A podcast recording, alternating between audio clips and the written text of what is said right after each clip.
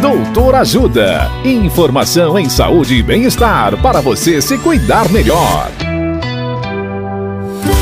Nesta edição do Doutor Ajuda, vamos saber mais sobre cisto de ovário.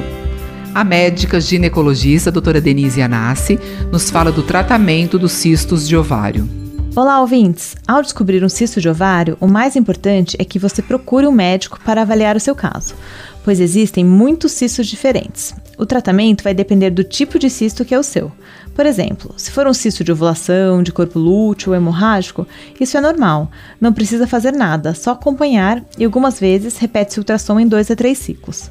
Agora, se você é uma mulher que sempre forma esses cistos, tem dor sempre que ovula, pode ser discutido com você a possibilidade de usar algum anticoncepcional para que você não ovule e deixe de ter esses sintomas.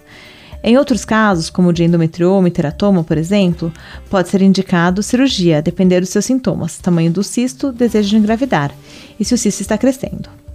Agora, se for um cisto complexo, um cisto maior ou um cisto pós-menopausa, a conduta vai depender muito caso a caso, levando em consideração as características de cada um. Caso haja uma suspeita que é um câncer de ovário, geralmente se indica a retirada do ovário para análise, pois só assim teremos a certeza se é ou não um câncer. Na dúvida, pergunte ao seu ginecologista.